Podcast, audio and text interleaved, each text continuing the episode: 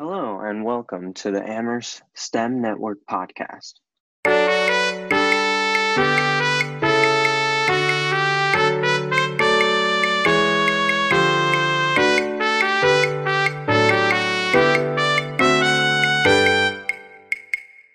Podcast. My name is Victor Poe, your host for today's episode, where we talk to Professor Jacob Olshansky. Professor Olshansky is a new professor at, here at Amherst. He just started in the fall, um, and um, I'll be introducing him to you guys and asking him a couple questions so he can introduce himself a little. Professor Olshansky just taught Chem 155 this past semester and is teaching Chem 360 in the spring semester. Welcome to the podcast, Professor Olshansky, and thank you for joining me. Um, Thanks for having me. Can you uh, tell us a little about your journey in chemistry and what inspired you to become a professor in this subject? Um, well, I guess my journey in chemistry starts in high school, potentially, um, um, where I really did not enjoy chemistry, um, which is actually pretty common. I hear that a lot when I tell people I'm a chemist um, what are the three things they say? They say, "Have you seen Breaking Bad?"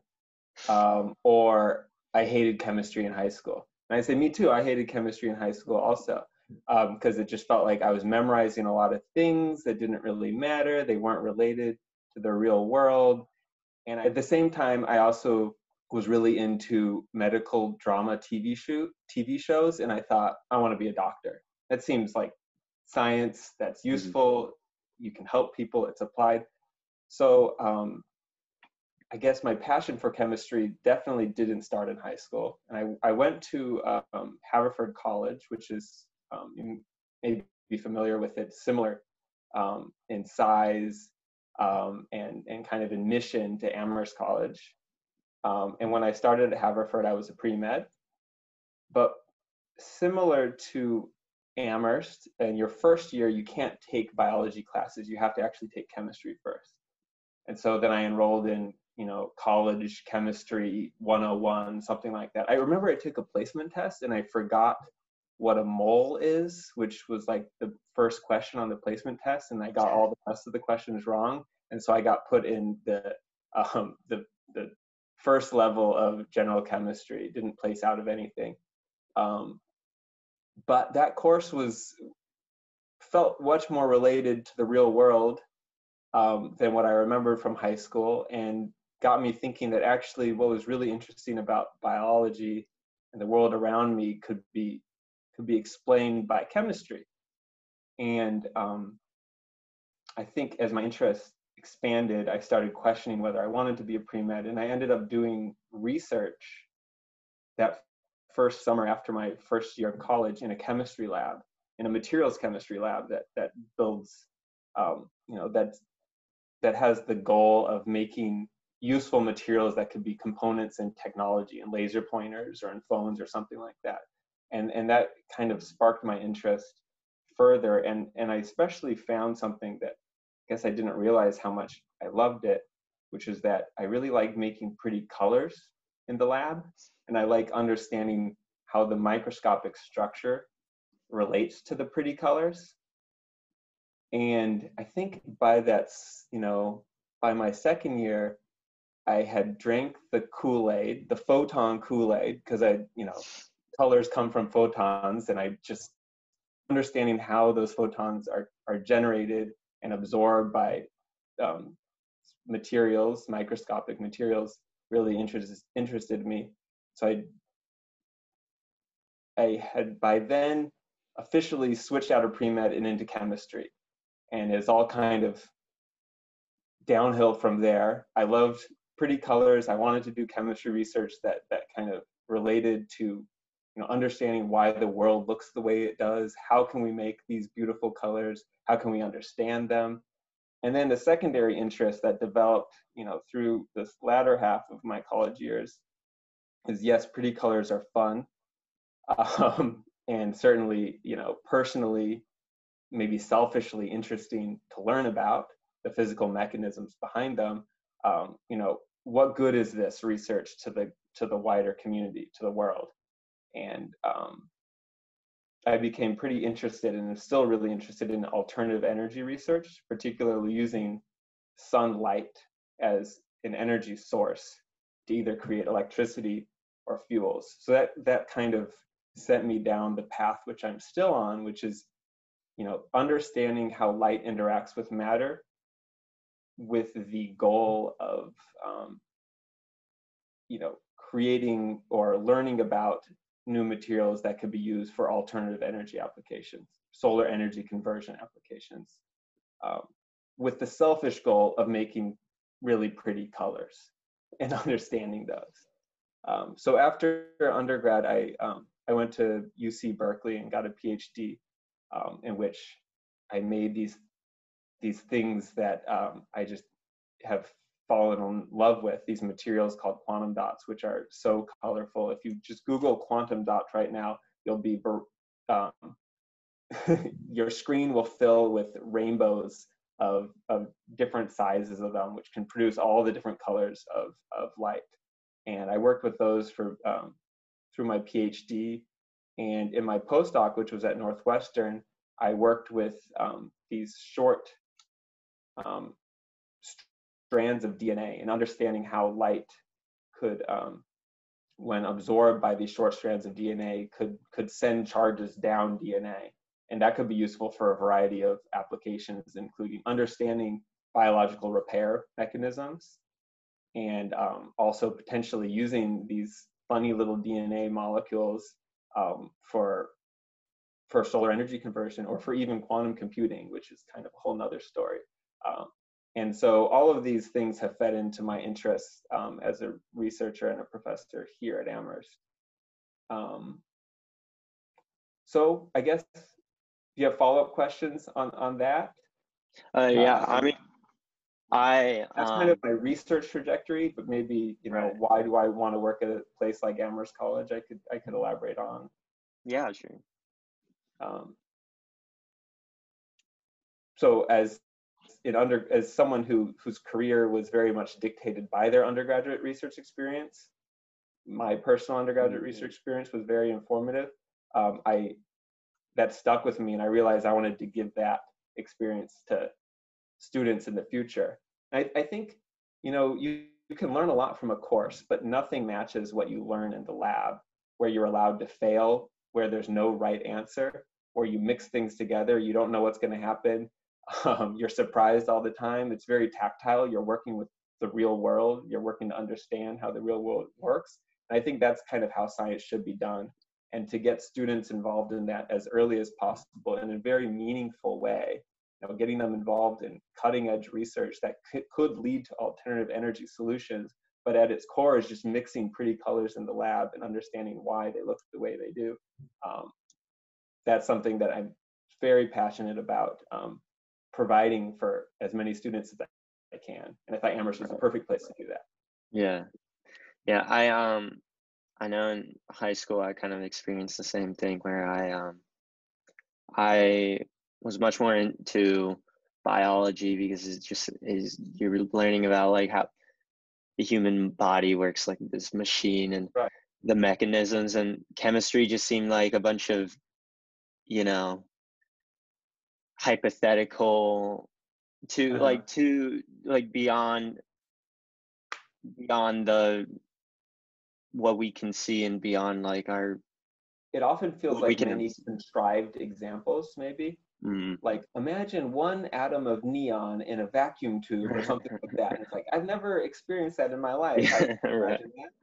yeah i know what you mean um, yeah and then uh, yeah i kind of like i like one of the only reasons i enjoyed chemistry was you know the cool the cool experiments where you know my my professor would you know take a block of sodium and drop it in water mm-hmm. and be a big explosion or something yeah. but um yeah i found like last year my during my freshman year we um there was a, we talked a lot more like since i was i don't know in my my high school their class was less textbook based but like in I mean, obviously in college, you're going to read more from the textbook. And um, you know i see these little blocks of text where of like real life applications and i always thought like london dispersion forces weren't very cool to me unless until i like learned that like geckos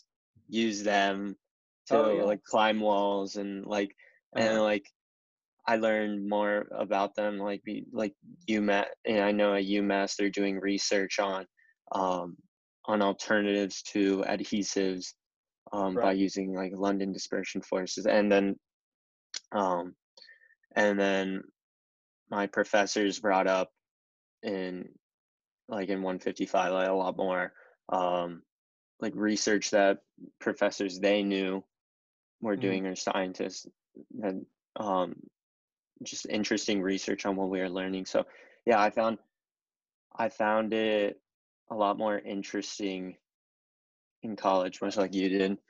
Yeah yeah. Yeah. Yeah it's just finding the connections to the real world is really important. And i've been right. trying to do that in chem 155 this year. I have a series that i call humans in chemistry. It's a, a video series mm-hmm. that i make every friday. Um, and one of the themes well there's three themes one is focusing on spotlighting his, historical and even contemporary chemists who come from underrepresented groups primarily, um, just to show the breadth of the different types of chemists out there and different types of successful chemists, and some of them possibly overlooked as well. Um, especially since a lot of the foundational experiments that are covered in introductory chemistry courses are done by kind of the same same demographic group over and over again. Um, it's it's nice to show that that's not the only people doing chemistry, especially since uh, Amherst is such a has such a diverse student body, which is great. Um, so th- sorry, that's one portion of humans in chemistry. Another portion, getting back to the topic, is chemistry in everyday life. Mm-hmm. So I did um, a, a little video on aerosols which is really important right now because that's how people are saying that the COVID virus is being transmitted. It's why we're wearing masks because mm-hmm. there's tiny little bits of virus floating around in the air. And when we were talking about the kinetic molecular theory of gases, I worked in how how these little bits of virus could be understood with the th- same theory and why we have to wear the masks and how long they can float around in the air. Right. Um, then I talked about fall colors at some point, which I think are kind of done now. But a few months ago, they were very vibrant. And um, there again, it was all about the photons. yeah. And you, you know, you can really use chemistry to understand why are the trees looking the way they do. Um, and and right. I think that can maybe excite people the way it did for me 10 years ago when I was taking my first chemistry, um, collegiate chemistry course. Right. Um, have you, I know um, I've been learning a lot about the human in STEM program that Amherst mm-hmm. has. Have you been? Yeah. Uh, I know, like since what what you what you you've been doing with like humans and chemistry sounds very similar to that. Have yeah, you? Com- completely inspired by being human. Right. Yeah, I didn't make that make it up on my own. It was a, not I wouldn't say a rip off, but like very much mm-hmm. based on being human. um, yeah, actually, one of the things I was most excited about when I was interviewing for the position here at Amherst um, was this vibrant um, community formed around being human in STEM, um, especially with Dr. J and all the great work she's been doing. Um, made me think that you know amongst all the institutions that like to say that they value supporting a diverse student body, Amherst is doing more to to actually support the diverse student body. I mean, work still work needs to be done, but um, it's great that we're not only walking or talking the talk, but also walking the walk. I guess. Right. Yeah. Yeah. Um, yeah. It's it's a program that I'd love to be a part of in the future. I mean, the, my first it's my first year here, so I can't. It's I'm not going to wade into being a co-instructor on that mm. course when I have to build my research lab and and teach the disciplinary courses as well. But hopefully, in in, in the future, I can be a part of the um, yeah be a part of that course. Yeah. Um. So, would you give an advice to like to students who are interested in doing something, some similar research to you? Um, or even doing research in my lab, or yeah, yeah, I guess um, if you're interested in doing research at Amherst College with any of the faculty, I'd say don't be afraid to reach out. People, you know, I like getting emails from students interested in research, and I always respond. Sometimes it takes me three days, but I always re- mm-hmm. respond. And I, if you're on campus, I'll give you a tour of the lab. I love showing off the the beautiful materials I make in the lab, and I love you know just chatting about the research that we're doing. So, and, and I'm not alone. I'm, all the professors in the chemistry department and in the other departments, I'm sure, are are like that. So yeah, don't be afraid to just send an email. Say, I'm interested in your research. Can you tell me more about it? I would say you know you can do some background reading but you don't you don't need to do an infinite amount of background reading you don't need you don't be worried that you don't understand the professor's research before reaching out to them because it's they've been doing it for decades or more um, and and you can't be expected to understand it right away um, in fact that's that's our role is to guide you through the research so don't let that be an impediment to reaching out um, i'd say maybe another piece of advice is if you don't feel comfortable or confident in a field like chemistry or biology, if you did poorly on a test one time in high school or college, that is by no means any indication that you can't be a chemist. Mm. You know, failure is part of science. Um, doing not so well on an exam is is is minor compared to having the passion and the interest um, in in engaging in the research. Um, so, you know, don't you know, don't apologize for not doing so well in a course once. It's it's not a big deal. You know, what I look for when I'm looking for research students, I don't I don't ask for transcripts, for example. I just look for mm-hmm. someone who I think is interested. You know, the the drive, the interest, being curious about the topic is far more important than getting all the answers right and being able to plug in the numbers on the calculator um, without making errors. Right. That's another piece of advice. Is failure is a part of science, and you know, passion and interest is is far more important. Yeah. Than, um, being able to get all the answers right on an exam. Mm-hmm. Yeah, that's um, something that I've learned to love about chemistry. Like you said earlier, with the the labs and it's okay to fail and like mm-hmm. when you do it's you you just you that's part of your learning experience and you take yeah what what could have what could have um what could have led to this failure like what what caused the the uh-huh. My calculations to go wrong or my uh, measurements to go wrong and right you you analyze your experiment and see you know what possibilities is it just human error or is it beyond that you know mm-hmm. yeah i mean science the, the venture of science the um, is inherently a bunch of people who don't know what they're doing yeah. because like to do cutting edge research we can't know the answer or else we wouldn't do it. Um, mm so we don't we don't know what the answers are going to be. We don't know what we're going to find. We make predictions and we're usually wrong. Um, and yeah, I have this song that I used to sing in while I was a postdoc. It's not a very interesting song, but when I would be training my undergraduate or graduate student mentees, I'd hum, we don't know what we're doing, we don't know what we're doing. because usually you're trying something new that nobody in the history of of the world has ever done before. And so there's not there's not going to be a right way to do it. You know, we mm-hmm. mix these two things together. Is this right? Does this make sense? I don't know. Let's see what happens. And a lot of the times it doesn't make sense and you didn't do it right. And then you just, you learn from that, right? Like you said, you know, it's the best way to learn is to, to make a mistake. Um, and what I think is great about science is that although I guess in the introductory classes it feels like there are always a right answer, when you get to cutting edge new science, new research, um, you don't really have to be so worried or constrained by looking for the quote unquote right answer because there's not nec- there isn't necessarily going to be one. Mm-hmm. Um, the world will tell you what what's happening eventually. mm-hmm. Yeah, um, yeah. College is kind of interesting that way, where you know a lot of students look up to professors as like as if um they're they're kind of like the holders of knowledge of like mm-hmm. facts and which they are but they are also you know the the professors are also in the process of learning where through their oh, research oh, yeah. and uh, and even through teaching students they uh-huh.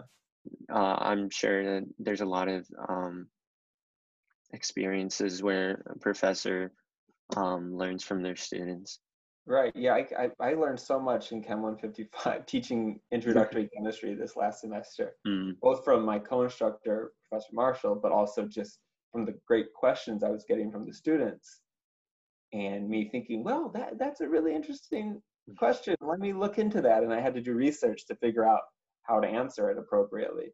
Um, but yeah, I think being a teacher scholar, which is the great thing, another, you know, to bring us back to you know, why do I want to, why did I want to work at a place like Amherst College? It's because we're encouraged to be truly teacher scholars. That is, we're encouraged to do an excellent job teaching, conveying information, but also spending a lot of time trying to learn new stuff ourselves.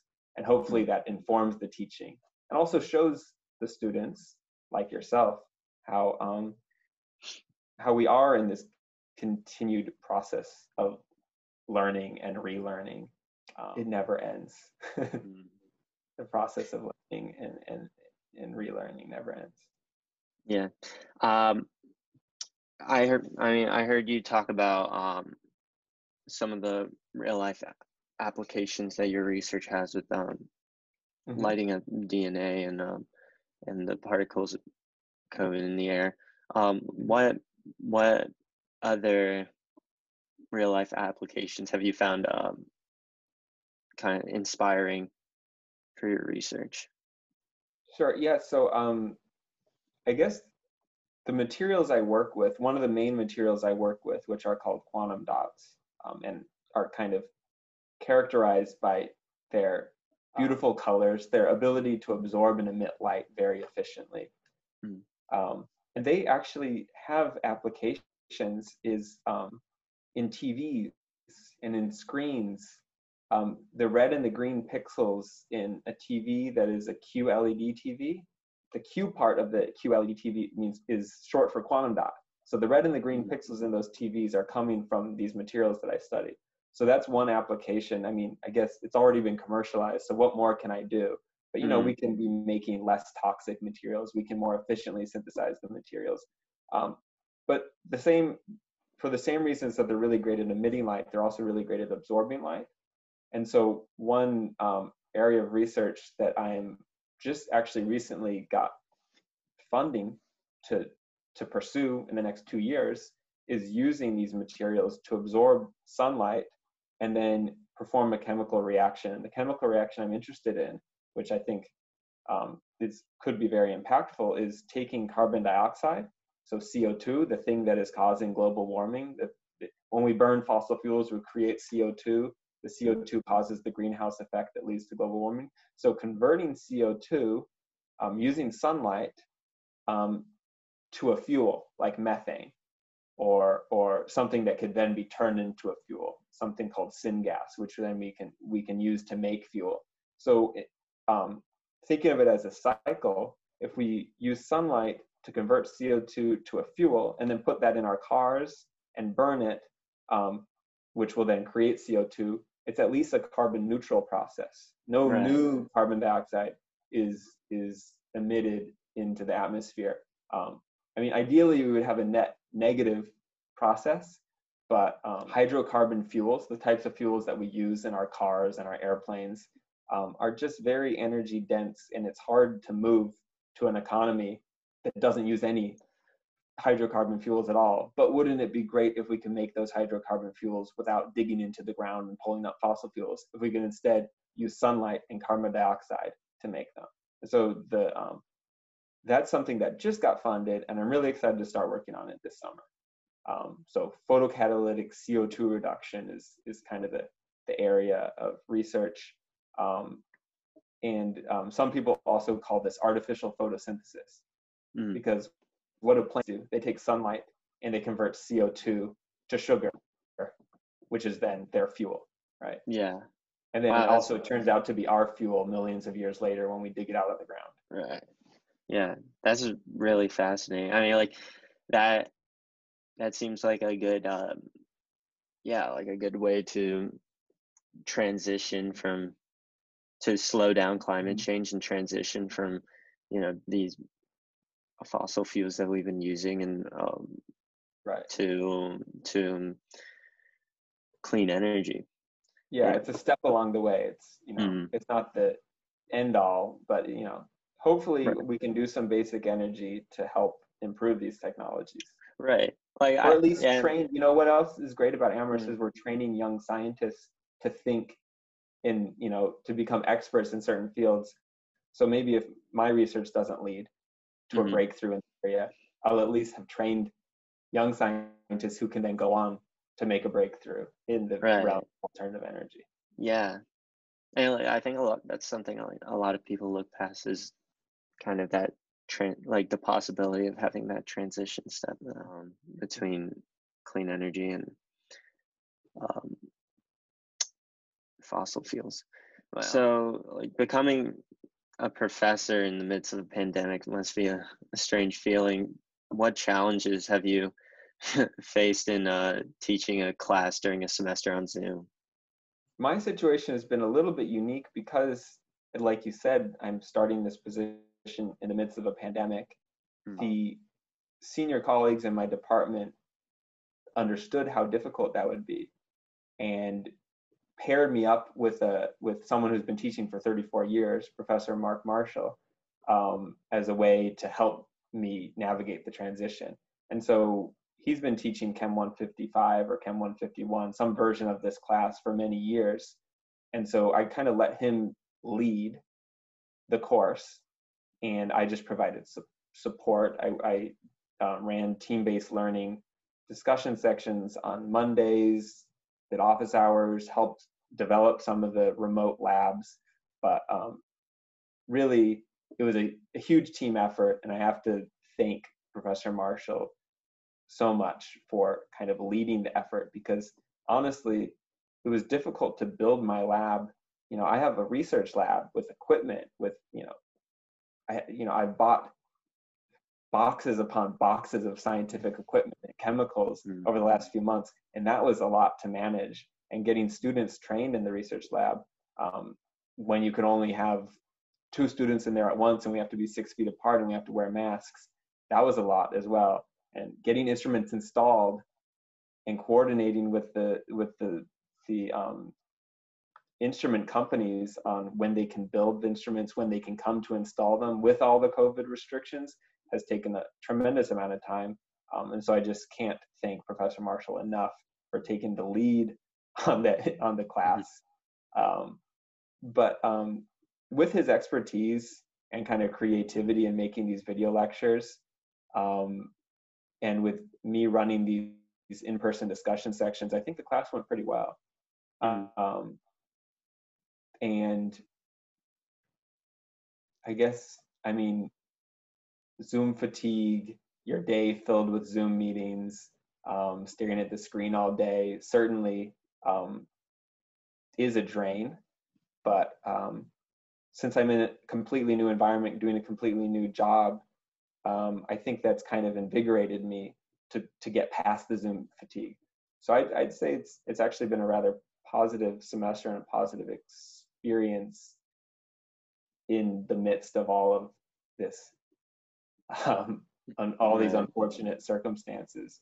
Um, but I, I know that that's unique to my situation because I had such a, a nice senior colleague, as well as um, kind of just the joy of finally having my own research lab and and and you know working doing a completely different type of job um, Mm. than I was doing last year.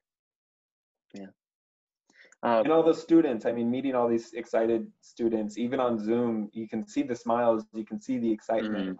It kind of invigorates me.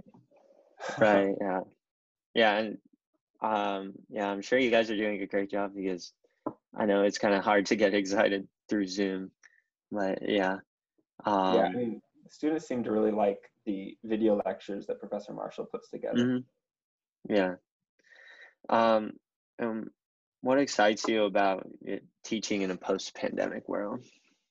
Well, a lot of things excite me about teaching and doing research in a post-pandemic world. Mm. Um, for some, you know, some things that would have excited me in a pre-pandemic world, which is interacting. You know, all the reasons why I said I wanted to work at Amherst College. You know, being a teacher scholar, um, inspiring new students, um, young students to get involved in research. You know, after their first year, even um, showing them that chemistry isn't necessarily boring. And even if you hate it in, in high school, we can show how it's related to the real world. It's related to technology of the future. Uh, and then I guess, you know, getting them involved in the research can also show them that your value as a chemist is not how you did on that exam. It, it's your value as a chemist is how much are you interested in why the world looks the way it does or what we can do about the materials in the world the microscopic materials in the world to solve real problems. Um, and so all of that really excites me you know and, uh, about this job um, broadly. I guess you know specifically post pandemic i actually see some kind of useful changes.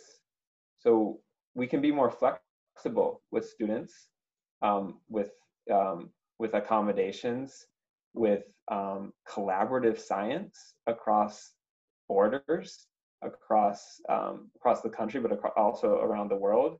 I mean, I'm thinking of like you know people who do the same type of research as me previously to really engage with them. You typically would travel across the country and give a talk in you know Chapman, which is great. Which it's great to do that. But I feel like this newfound comfortability with Zoom and remote meetings will kind of just bring research communities together. And it will also make teaching um, can expand the tool set that educators have um, with now a kind of a com- of more comfortability with filming lectures, with having students zoom in. You know, if if they if they can't come to campus or for some reason, or they're they're um, they need additional accommodations or if they miss a class this we have now this huge infrastructure to accommodate um, these types of things. So i think benefits to teaching is um, probably we're we become more flexible and we can accommodate students from a variety of backgrounds better through this experience. And then in terms of research i think um, research communities that have been geographically spread out and don't talk to each other, um, maybe in the new environment can be brought closer together. And one example is there's this thing called, I work with something called nanocrystals, quantum dots or nanocrystals. There's a, a seminar series that's been going on every week since since May, um, where researchers around the world give a seminar on nanocrystals. It's called the News in nanocrystal seminar. Um, and it's great because I log in and I see who's there. And it's like all these people that I met at that conference two years ago, but I get to kind of see them virtually every week now. So the, the community feels closer together in some ways. And maybe those will continue post pandemic. I don't know if that was exactly what you were looking for. What you know, what could be the pros of having survived the pandemic? Mm, yeah, yeah, yeah. No, that's a good answer. Um, so, like, as you in the future, what do you hope to to get involved with at Amherst? Well, I guess I mentioned that I the Being Human in STEM initiative excites mm-hmm. me, and I'd love to be involved in that in the future. Um, collaborative research, uh, you know, across departments I've already had some conversations with with uh, biologists Mark Edwards and Sally Kim about using um, their fluorescence microscopes to look at some of my materials. Um, I've had conversations with the physics department about using their electron um, paramagnetic resonance machine, um, which is kind of a complicated machine. Don't worry about it. Um, it's a physics physics machine um, to look at some of the the materials that I make in my chemistry lab definitely in the future, I think the barriers, you know, when we are allowed to gather together, I'll be able to meet the professors in other departments a little bit easier. Um, and so I really look forward to some collaborative initiatives, but also kind of involving myself with ongoing initiatives like being human in STEM. Um, and maybe new ones will fall in my lap that I will excitedly join. Um, so when you're not teaching or doing research, what do you do in your free time? Oh, um, well, I guess historically I love backpacking, but it's a little hard right now because I mean, I guess I could do it out here, but during the pandemic, it's a little bit hard to plan those trips. Um, but I really like, so since I've been here at Amherst, I really like um, jogging on the Norwottuck Trail or the, I don't know, there's all those trails by the bird sanctuary, jog around on those um, and take my bike for a ride down to Northampton on the Norwottuck Trail. Mm-hmm. Um, I've done. I, I guess I said this to the um, to the student when they interviewed me, but I like to do bad baking. Like I'm not a good baker, but I like look up a recipe and try to make something, and sometimes it fails pretty miserably. Like I tried to um, like uh, make something involving egg whites that would be like light and fluffy, but the egg whites never became they never whisked quite right, and it was just like this horrible dense cheesecake. Um, I ate some of it anyways. so that's a kind of a, a fun hobby I picked up. Mm. Sometimes I, I've I've had um, some pretty bad baking experiences, but I know, I know sometimes for some reason the some ugly looking pastries and bread can actually be pretty tasty. Yeah, right. Yeah. Like um, I don't know if you watch the Great British Bake Off, but that's certainly my mm-hmm. inspiration for a lot of my baking. Mm. Um, but there's one one contestant on this year's episode that would always make very ugly bakes, but very delicious. yeah. Yeah. Mm. Well, um, thank you, Professor Olshansky, for for meeting with me and sure, yeah. talking. It was great to hear from you, and um, you're an excellent guest. Mm-hmm. Yeah, thanks for having me. Mm-hmm. And uh, thank you, listeners, for tuning in. Stay curious, stay informed, and stay tuned for more.